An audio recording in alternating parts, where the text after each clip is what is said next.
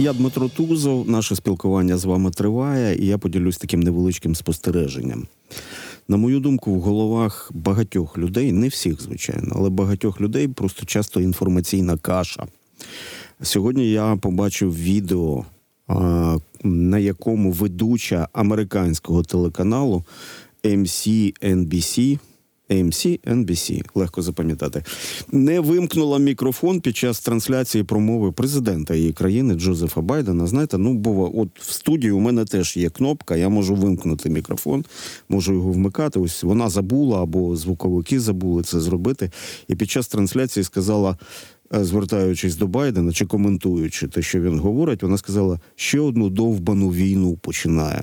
Слухайте, це американська ведуча. Просто вдумайтесь, це американська ведуча на американському телеканалі, який транслюється на багато континентів. Уявляєте, яка у них каша в головах? Навіть у медійників, які поширюють дезу про те, що це Байден, а не Путін почали війну. Ну тобто, працювати нам і працювати, звичайно, і тому ми з вами повертаємося до наших. До наших справ вчора ми з вами пережили такий інформаційний шторм і в медіа, і в соціальних мережах у зв'язку із розгоном повідомлення про нібито відставку головнокомандувача Валерія Залужного. Зараз ми розглянемо медійну складову е, цієї події. Оксана Романюк, виконавча директорка інституту масової інформації, з нами зараз на зв'язку. Оксано, вітаю вас. Вітаю вас. Які особливості цього інформаційного вчорашнього цунамі ви особисто відмітили? Я дуже хочу відмітити, по-перше, е, коректне слово, яке ви вжили, Дмитро, інформаційне цунамі. Тому що я мушу, я ж я ж ведучий. всю країну, і навіть резонанс дійшов аж через океан, тому що така інформація, як начебто зняття головнокомандуючого, є надзвичайно суспільно важливою і всередині України, і для закордонних наших партнерів, щоб розуміти, що відбувається. І ніякого сумбуру, протиріч, фейків чи дези тут не може бути, якщо йдеться про державні комунікації. Тому мені дуже сумно було насправді спостерігати те, що відбувалося, оскільки потім будуть питання в самої в самих же державних органів, чому ж це у нас така низька довіра до державних інституцій? А тому, що відсутня по суті системна, чесна державна комунікація, яка може прямо пояснити, що відбувається в країні. Не може такого бути, щоб з'явилась інформація в телеграм-каналах, які асоціюються з офісом президента, і не було жодного офіційного підтвердження чи жодної офіційної реакції молнієносної від державних органів на цю інформацію. Перша е, реакція з'явилась, здається, через годину. Це е, була тілега Міністерства оборони України, і там було сказано без е, прізвищ, без е, якоїсь конкретизації, що шановні журналісти, це неправда. А що неправда? Рап, ну, раптом неправда те, що прилетіли інопланетяни. Міністерство ну, оборони тримало інтригу, я так розумію. А скажіть, Оксано, скажіть, будь ласка, а як ми накрили Америку цим інформаційним цунамі? Звісно, резонанс пішов дуже сильний, тому що я нагадаю, зараз США приймає рішення стосовно підтримки України. Процес цей дуже непростий. Е, Є противники того, щоб е, продовжувалася е, серйозна фінансова підтримка України. І коли відбуваються такі речі, то звісно вони отримують дуже велике, велику увагу за кордоном, і е, до таких речей повинно е, потрібно ставитися дуже виважено і обережно. Окрім того, я нагадаю, що нещодавно, буквально в кінці. Ну, от буквально минулого тижня е, з'явилась книга е, британського журналіста про е, президента Зеленського. Він там дуже дуже детально описує перші дні війни і власне комунікацію, як це відбувалось, про стосунки з залужними Зеленським. Тому зараз можна сказати, оцей скандал він просто ну, ця скандальна, скажімо, комунікація, не скандал, ще він не стався, але ця комунікація вона підігріла оті всі чуткі підозри, які ходили в закордонних медіа про те, що між очільниками ем, держави, між тими, хто координує захист нашої держави проти Росії, є от така якась напруга існує. Тому, а ви думаєте, а ви жаль... думаєте, так, так. А ви думаєте, це може вплинути на підтримку України? Звісно, багато що може вплинути. Ми не можемо тут бути впевненими, але те, що такими речами однозначно я навіть не скажу, що такими речами маніпулюють. Справа в тому, що такі речі показують слабкість державної системи в Україні і те, що Раніше, наприклад, видання Financial Times писало про те, що е, там є якісь е, напруга, розрив, можливо, в комунікаціях і так далі. І в результаті е, були так була така, е, скажімо так, в закордонних медіа пішов такий резонанс на цю тему. Були якісь е, такі сумні настрої в міжнародних наших партнерів. Принаймні, ми це помічали в медіа. І коли йде ось така комунікація незрозуміла, то зняли залужного, то він сам уже знявся. Щось незрозуміле відбувається, це підсилює підозри тому, що є певна якась ось ця Е, конфлікт між Зеленським і Залужним. І я не думаю, що це сприяє, скажімо так, е, вірі партнерів в нас. Я би сказала, що це навпаки може сприяти там втрати інтересу партнерів. Я би хотіла, щоб все ж таки якісь внутрішні чвари воюючій державі, вони поставлені були на паузу, оскільки від цього залежить і допомога нашій державі, і наша стійкість. І, власне, питання виникають до нашої стратегії подальшої. Ем, я би хотіла, щоб було більше уваги приділено державним комунікаціям. Тому Та, що не знаєте, можуть бути такі. Да. Щодо щодо державних комунікацій, у нас нещодавно сталася така інша ком... інформаційна прикрість. Це коли більшість, ну я не буду говорити більшість, але багато іноземних медіа як нам здається, раптово е, транслювали лише російську так. позицію щодо збитого е, е, щодо Іл-76, який зазнав катастрофи російського військового літака, який зазнав катастрофи. Знаєте, сьогодні ми спілкувалися. Я спілкувався з колегами. У нас таке обговорення наших інформаційних політик відбувалося у вузькому колі. І е, Євген Федченко, який досліджує цей феномен, як поширюється російська дезінформація за кордоном. Він сказав, що ми ми, ми досліджували, як же так сталося, що по суті в порушення всіх балансів а європейські медіа е, подали виключно російську позицію. Так, от е, журналісти цих е, видань вони сказали: шановні, ми шукали українську позицію, її не було. Або вона так. або вона надійшла вже коли. Ну, вибачте, у кожного медіа є свої дедлайни. Вони мусять видавати новину в ефір. І на жаль, це погано, що е, там ті ж самі європейці використовують і російську позицію. Ми боремося, пояснюємо, що позиція терористів не припустима в інформаційних матеріалах, але вони діють за своїми алгоритмами. А от те, що вони не знайшли українську позицію, або українська позиція катастрофічно запізнилася, це так. спрацювало інформаційно, спрацювало проти нас. Що з цим робити? Дійсно. Україна мовчала і тому не змогла навіть якимось чином врівноважити ту російську повінь, яка просто затопила англомовний інформаційний простір. А це один із законів комунікації, що пусте пустий простір заповнюється одразу. Якщо ти мовчиш, то говорять замість тебе. І коли лише по обіді почалась комунікація. Там Андрій Юсов дав коментар Радіо Свобода, чи вже пішла комунікація там е, з е, інших е, державних органів. І лише надвечір Генштаб зробив заяву.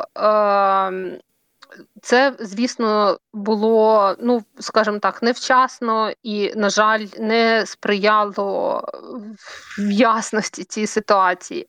Мені сподобалась найбільша комунікація ГУР з цього приводу, оскільки, але е, вона мені сподобалася в тому плані, що вона була досить виваженою, і е, вони звернули увагу дійсно на важливі моменти в своєму повідомленні. Однак вона теж дуже запізнилася. Вона, е, Вони поставили своє повідомлення чи не через 8 годин, через 6 чи через 8 годин, після того, як уже всі світові медіа звинуватили там Україну, після того, як Росія просто влаштувала інформаційний шабаш. І цей же меседж, якби він був поставлений одразу раніше, то я думаю, що як мінімум українська позиція звучала би в світових медіа. Відбулося Натомість, б не відбулося було... б Оксано, відбулося б навіть більше відбулося б заперечення російської позиції, тому що росіяни як подали інформацію в даному випадку, що українці збили... Бідний Білгород обстрілюють. Ні, я бачу sorry, я тебе е, переб'ю трошки, Дмитро. Важливий нюанс згадала. Справа в тому, що російська позиція полетіла, маючи на хвості меседж про те, що українці обстрілюють мирний, прекрасний Білгород. При цьому не пішла в комунікаційний в інформаційний простір інформація про те, що напередодні росіяни жорстоко обстріляли Харків, загинуло 10 мирних громадян. Постраждали діти, зруйновані е, приватні будинки, цивільні е, взагалі е, не було там якихось військових об'єктів. І захистити Харків ми не можемо жодним чином, оскільки патріот там не спрацює. Там долітає балістика менше ніж за 30 секунд і вона долітає звідки? З Білгородської області. Тому е, обстріл є легітимним. Україна так, тільки таким чином може захистити своїх громадян. Ось цього не було в закордонних медіа. Ось це нам варто було прокомунікувати ще раз, нагадавши про злочини, які творить Росія, про ту геноцидальну війну, про убивство цивільних людей. Натомість полетіла нагла брехня і брехуни стали просто джерелом інформації. І мене окремо, як медіаекспертку, вбило те, що авторитетні медіа ми 10 років маємо війну, 10 років ми розказуємо про те, що Кремль бреше. І вони беруть і цитують Сіманьян, е, Скабєєву. Навіть якщо логічно подумати, не можуть бути джерелом інформації про збиття літака пропагандистки, тому що це їхня робота брехати. Не можуть вони бути тут релевантним джерелом інформації. Тим більше ці е, обидві пропагандистки вони мають в своєму анамнезі заклики до обстрілів України. Як там е, Сіманьян, здається, і атомною бомбою погрожувала Україні і казала, що е, е, нас тут треба розбомбити. Про Скабєєву взагалі промовчу. Як це могло статися? Це просто якась наші знаєте, збій у матриці, тому що ми працюємо, ми пояснюємо, що це є неправда, цього не можна ставити. Але вони взяли, тому що йдеться про масову загибель громадян там. Е, 65, вони, здається, озвучували загиблих, і пішла ось ось така російська позиція. І зараз в нас ми маємо такий інформаційний простір, в якому нам доводиться гасити пожежі, а не створювати власне. Е, наші наративи. Ну нас можливо посадовці слухають, просто щоб картина була цілісною. Що чому не вдалося нейтралізувати російську дезінформацію? Тому що в даному випадку вони повідомили про якийсь літак абстрактний, на борту якого нібито були е, військовополонені. А позиція України про те, що це військовий літак, про те, що це законна військова ціль, яка яка наближалась до кордонів України, про те, що Україна не була поінформована, що на його борту можуть бути військовополонені, і що Росія не надала жодних доказів, власне кажучи, того, що там були так, так. полонені вже після катастрофи.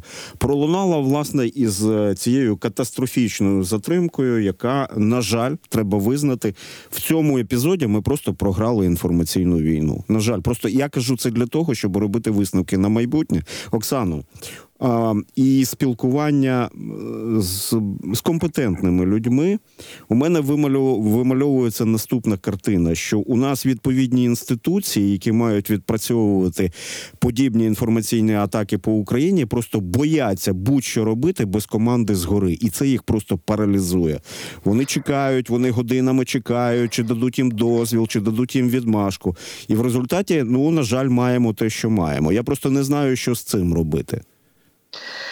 Ну, по-перше, якщо є проблема десь згори, то напевно е, слід цій горі пояснити, що в сучасному світі комунікації надзвичайно важливі, і переконати, що делегувати можливо якісь е, прийняття рішень, е, які стосуються комунікацій, тому що ми просто не будемо мати підтримки від наших партнерів, ми не будемо фіксувати якісь історичні моменти. Ми не будемо мати впливу, якщо ми не будемо комунікувати і комунікувати вчасно. Насправді є в нас така проблема, коли до комунікацій ставляться як до чогось такого не дуже важливого. І це дуже хибна позиція в сучасному світі. Це дуже серйозний і глибокий а, вимір, і в ньому є кілька дуже важливих параметрів, і оперативність державних комунікацій є одним із е, таких дуже важливих пріоритетів. Я вважаю, що вона просто має бути на ну, одним із максимальних пріоритетів. Оперативність, глибина е, чесність, тому що одне із глобальних правил комунікації це те, що державні структури вони не можуть е, брехати. Якщо йдеться про своїх же громадян, і якщо йдеться про ту інформацію, яка може бути просто е, тут же спростована, перевірена, оскільки це йдеться про довіру до державних інституцій. Вони мають викликати довіру, бо без цього не буде існувати сама держава. Тому е, ну я не буду тут читати зараз. Ні, правильно тренінг, просто, але... справді має, да. має має бути довіра між державними інституціями. Якщо вони створені для того, так, так. для того, щоб відбувати ворожі інформаційні атаки, то вони цим мають займатись. А і і вони так, це мають вірно, робити оперативно, вірно. а не чекати санкцію чи резолюцію а, стосовно того, як це потрібно робити. І е, слухай, ну ми повернемося до цього інформаційного шторму, пов'язаного з псевдовідставкою залужного. Так а на твою думку, це вже не перший такий медіашторм в Україні. Далі гратимуться цією темою. Я впевнена, що Історія продовжиться. Я впевнена, що ми побачимо насправді розвиток цієї ситуації, і е, я думаю, що я я не бачу поки що якихось системних змін чи чогось, щоб свідчило про те, що буде, буде якась зміна в комунікаціях. В нас вже була така історія, я нагадаю, зі звільненням Андрія Богдана з ОП, коли, е, скажімо так, журналістам показали його заяву з підписом, і а потім виявилося, що це неправда, що там десь заява ця просто лежить і так далі. Тому е, це був величезний удар по довірі власне журналістів до державних комунікацій. Я пам'ятаю, що дуже сильно була ціла хвиля обурення е, з боку колег, і вони навіть домовлялися між собою, що вони там не будуть поширювати інформацію з того джерела, яке е, їх обмануло. Кожна ось така історія вона б'є перш за все по тому, хто намагається так робити. Я, Якось так. Так, так. Я, е, Я зачеплюся за фразу, яку ти сказала, що у нас не всі розуміють важливість комунікацій. Так, так це питання навіть ну навіть не 18 століття. В 18 столітті люди вже читали друковані газети. Я просто хочу, щоб всі усвідомлювали, що відбувається зараз е, е, в інформаційному світі. Росія, до прикладу, активно скуповує медіаресурси, де б ви думали, в Латинській Америці скуповують е, медіаорганізації, редакції, інфлюенсерів, різноманітних блогерів. Для, Для чого? Я пояснюю, щоб там Лавров. В чергове став і сказав: А мір з нами. От весь, е, як вони це називають, е, глобальний південь, та Так, так. глобальний юг, он весь підтримує Росію. Оце те, що буде говорити Лавров. Але спочатку іде російська дезінформація, і спочатку вони вкладають в це ресурси, щоб захопити інформаційно цілі частини світу. Отже, я думаю, що ми, ми поговорили е, з тим, щоб люди зрозуміли. Е, Що інформаційну війну ніхто не скасовував, вона дещо видозмінюється, вона набуває агресивніших форм, і в ній точно немає можливості і права помилятися. Е, Оксано, дя... тут так. Ага, добре. Я тільки одне додам. Е, Я хочу сказати, щоб громадяни, наша аудиторія, все ж таки користувались ем, якісними медіа, якості джерел інформації, тому що інформація, яку вкидають там чи поширюють анонімні телеграм-канали, вона не є професійно обробленою і вона може бути фейком. Ми не можемо знати, правда це чи ні. І краще все ж таки. Е, читати, слухати, дивитися професійних журналістів, які перевіряють інформацію в кількох джерелах і можуть вам дати розширену картину подій, і, власне, дадуть вам можливість зрозуміти, що відбувається. Дякую. Ну це ж як і з травами. Слухайте, ви ж не їсте будь-що, що потрапляє в поле вашого зору. Тому о, тут, тут потрібно те, що це, це називають інформаційною гігієною. Ну, мабуть, це все ж таки важливо. Оксана Романюк, виконавча директорка Інституту масової інформації, з нами була на зв'язку. Дякую, Оксано. Дякую вам, шановні наші слухачі і глядачі. Для вас працював в студії Радіо НВ я Дмитро Тузов. До нашої наступної зустрічі. Слава Україні!